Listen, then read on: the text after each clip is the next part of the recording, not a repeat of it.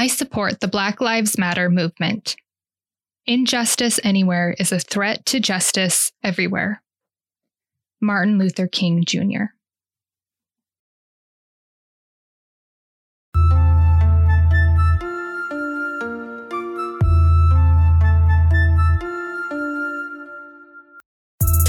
Hello, my little strangelings. On this podcast, I discuss the world's folklore, myths, legends, and superstition. I explore what these stories meant to the cultures that shared them, the differing uses of lore in our modern-day entertainment, and the history of it all. Welcome to Folklore Friday.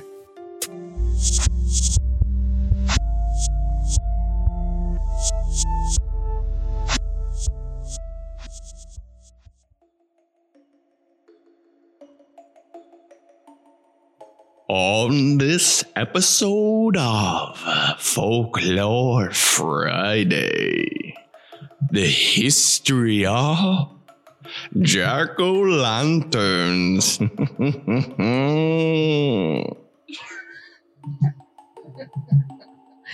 my god, I wish I video recorded that. How was that?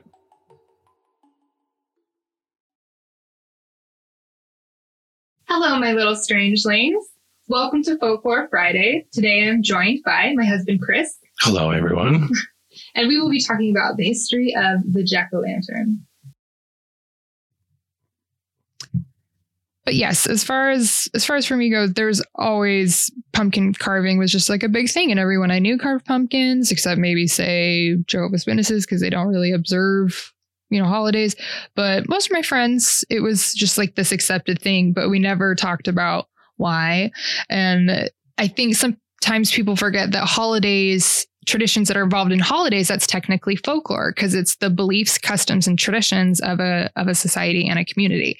And so I always want to know the root reason why. And before I learned this, I think they came from Ireland. That was about it. What about you? No clue. No idea. No, honestly, never invested that much uh, thought into it. Was just seemed like a, a harmless, fun thing to do. So I just left it at that. Cutting faces into a pumpkin. I always want to know why. Yeah, sure. No, it's not. A, I'm, I'm not saying you shouldn't want to wonder. I just, for some reason, it never crossed my mind to think about where jack-o'-lanterns came from or why they exist. Mm-hmm. Yeah. So today we're going to be going over the history, and we're going to start first with a couple of stories of stories or legends that have been passed down about the jack-o'-lantern. Enjoy.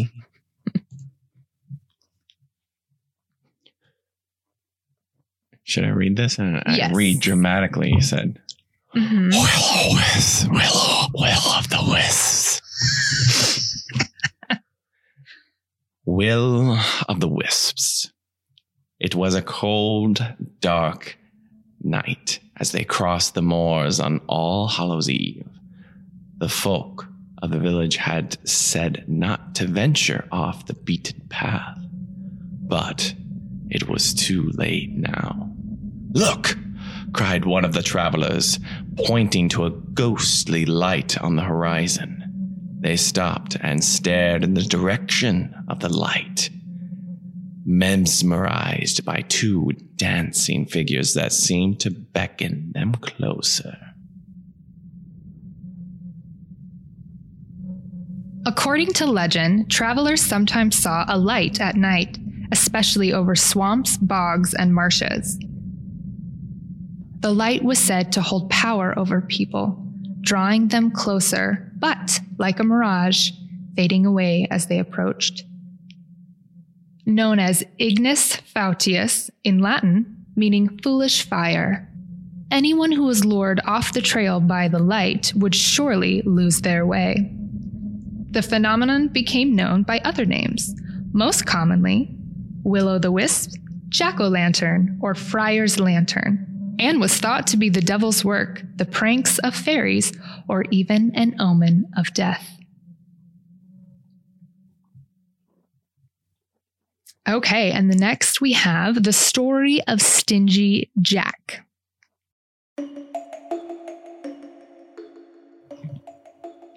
As the story goes, Stingy Jack, often described as a blacksmith, invited the devil to join him for a drink. Stingy Jack didn't want to pay for the drinks from his own pocket and convinced the devil to turn himself into a coin that could be used to settle the tab. The devil did so, but Jack skipped out on the bill and kept the devil coin in his pocket with a silver cross so that the devil couldn't shift back into his original form. Jack eventually let the devil loose, but made him promise that he wouldn't seek revenge on Jack and wouldn't claim his soul when he died. When Stingy Jack eventually died, God would not allow him into heaven, and the devil, keeping his word, rejected Jack's soul at the gates of hell. Instead, the devil gave him a single burning coal to light his way, and sent him off into the night to find his own hell. Jack put the coal into a carved-out turnip, and has supposedly been roaming the earth with it ever since. In Ireland, the ghost lights seen in the swamps were said to be Jack's improvised lantern, moving about as his restless soul wandered the countryside. He and the lights were dubbed Jack of the Lantern, or Jack-o'-lantern.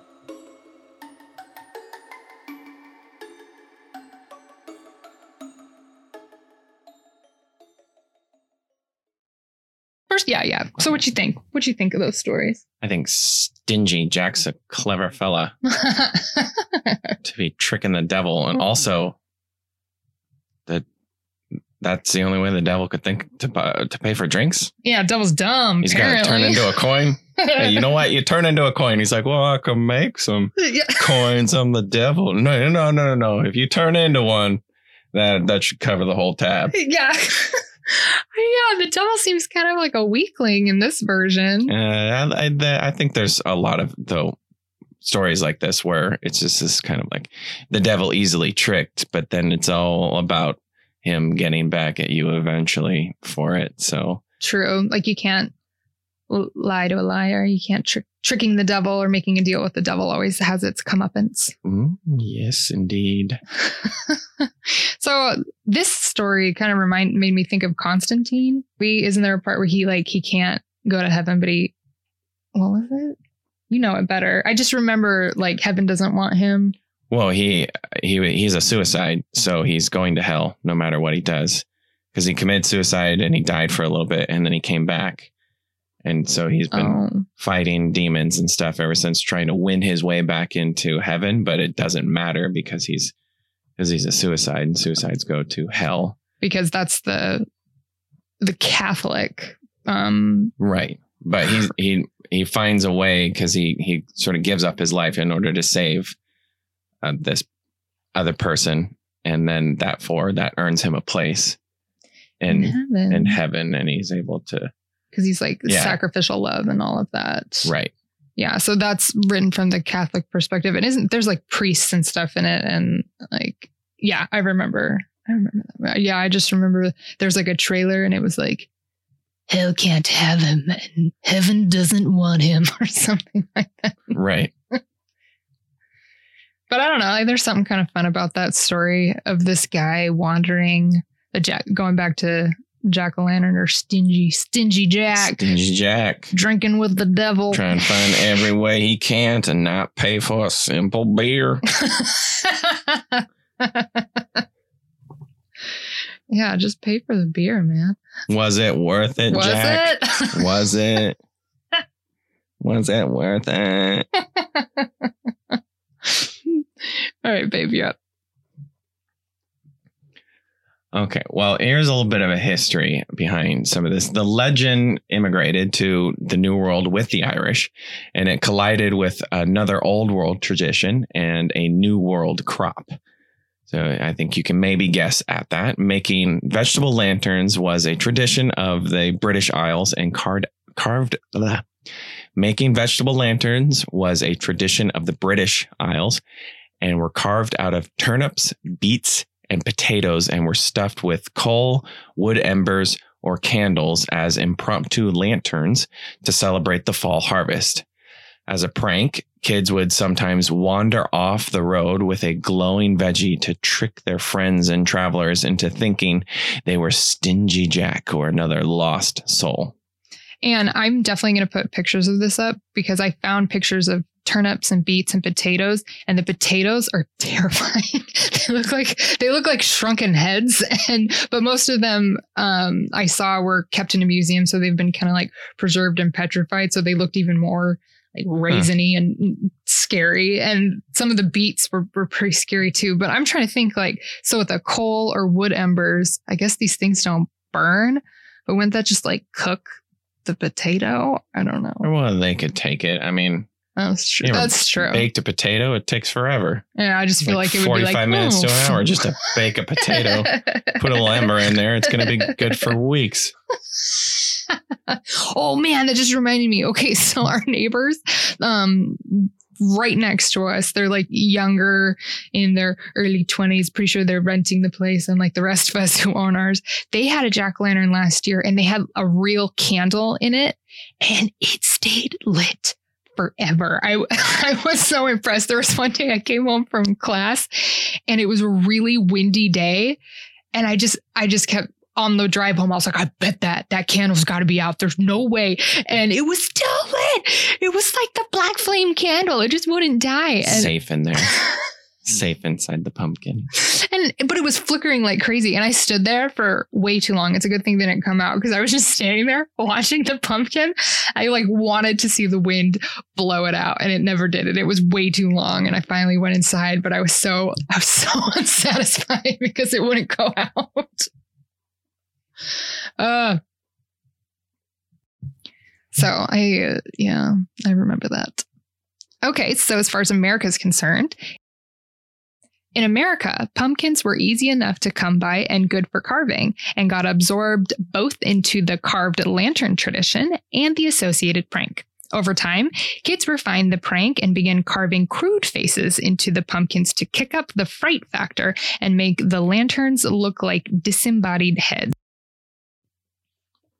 By the mid eighteen hundreds, Stingy Jack's nickname was applied to the prank pumpkin lanterns, and the jack-o'-lantern got its name.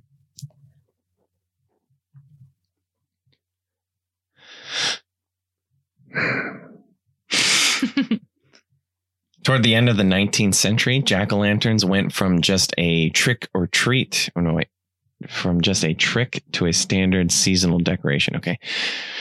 Towards the end of the nineteenth century, jack-o'-lanterns went from just a trick to a standard seasonal decoration, including at a high-profile eighteen ninety-two Halloween party hosted by the mayor of Atlanta. In one of the earliest instances of the jack-o'-lantern as a Halloween decor, the mayor's wife had several pumpkins lit from within and carved with faces placed around the party, ending jack-o'-lantern's days of wandering and beginning his yearly reign over America's windowsills and front porches. Yay!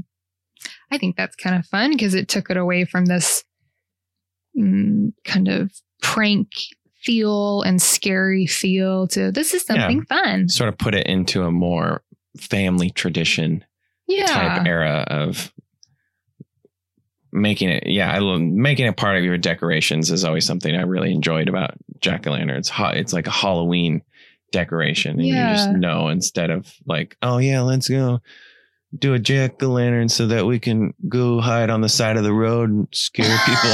that was I don't not know that I've last. ever seen that happen here. That was not going to last. Well, you mean think about it, back in the eighteen hundreds. Right. That would be kind of spooky. You're like, oh my God, it's Stingy Jack or a lost soul. Run. Back when everything was drawn with a horse and carriage.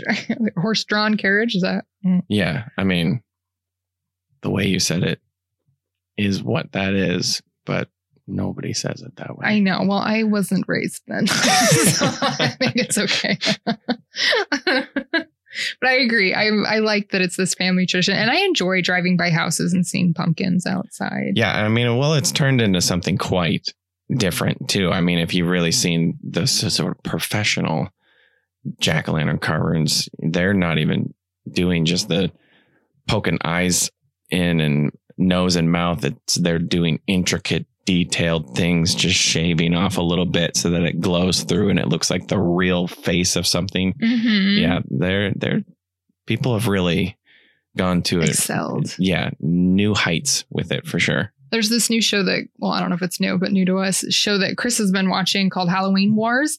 And they have, who's on their team? Like a cake decorator, a chocolatier, and a pumpkin carver. And we haven't looked it up, but I'm pretty sure that the professional pumpkin carver, that's like a side job. They're most likely, I don't know, wood carvers. And they're like, yeah, once a year, let's let's let's carve yeah. some pumpkins, because there's no way that's I'm not a sustainable about living. That being a year-round thing. Yeah. Yeah. I don't know. We gotta we gotta look that up. But man, have you ever seen those giant pumpkins? They're crazy.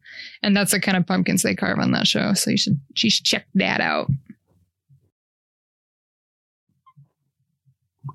Okay, some other theories of why jack-o'-lanterns are a thing are jack-o'-lanterns were also a way of protecting one's home against the undead. Mm.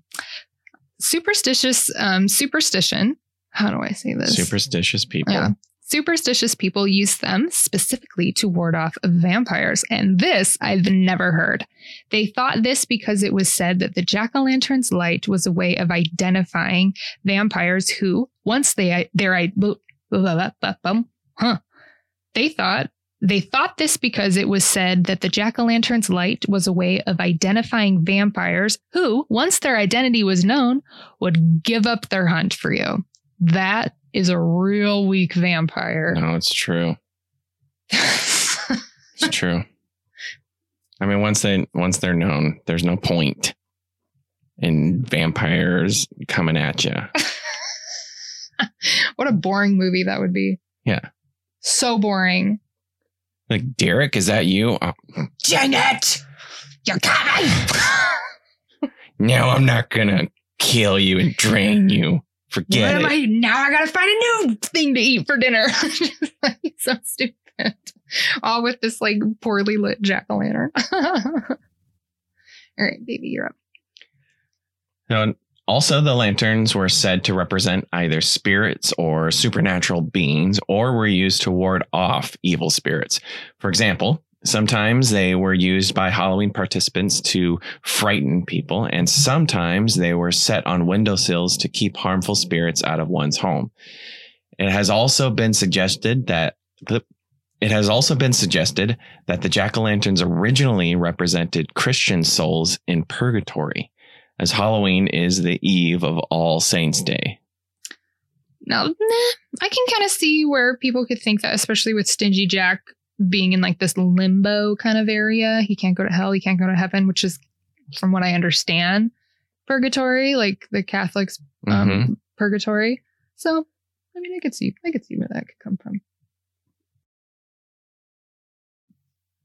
So, I wanted to do the history of, of Halloween. Man, but it is too big. I would have had to start way earlier. And I got this book, the Book of Halloween, and I just kept reading through it. And it was so thick. And I was looking at it from all these different perspectives. And so that's not going to happen this year, folks. Sorry. But I did make my goal almost of posting an episode every Friday, except for last Friday. Sorry. But I wanted to do this for, for Halloween because it's kind of fun. And I think... in the future, I think I'm just going to do podcasts for a little bit with just Chris, because it's hard to coordinate and he's just, you're just entertaining. Bada boom, bada bing. So even though twenty twenty sucks, it's horrible. It's horrible. We hope that you take time to try to do something fun. And even though you probably can't go out and do a lot of stuff, there's still fun things. What can you do? You can carve a jack-o'-lantern. Oh, yeah, that too. Oh, is that maybe where we're going with this? I'm going to say yes. I always thought that you had to have them carved by Halloween. Like, it's, I've done it on Halloween oh, too. Yeah? It's kind of like fun. a fun Halloween thing to do.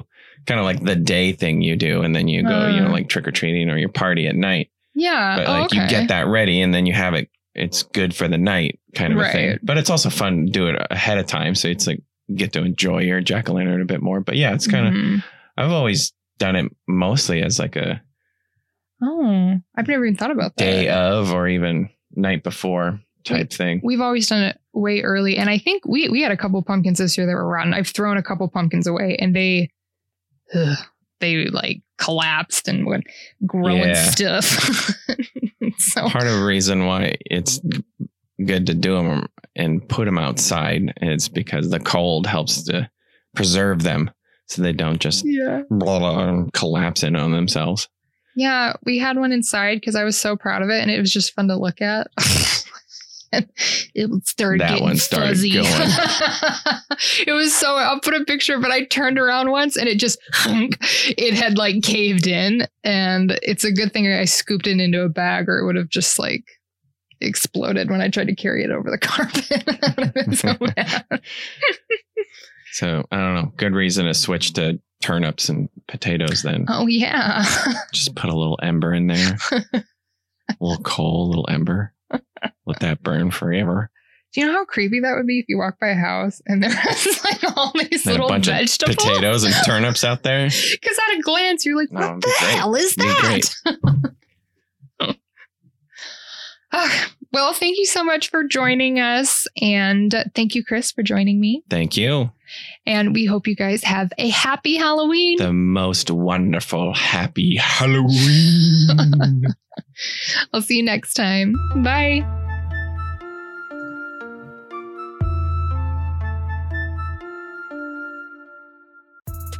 Thanks for listening, my little strangelings. I hope you join us next time. Scare you later.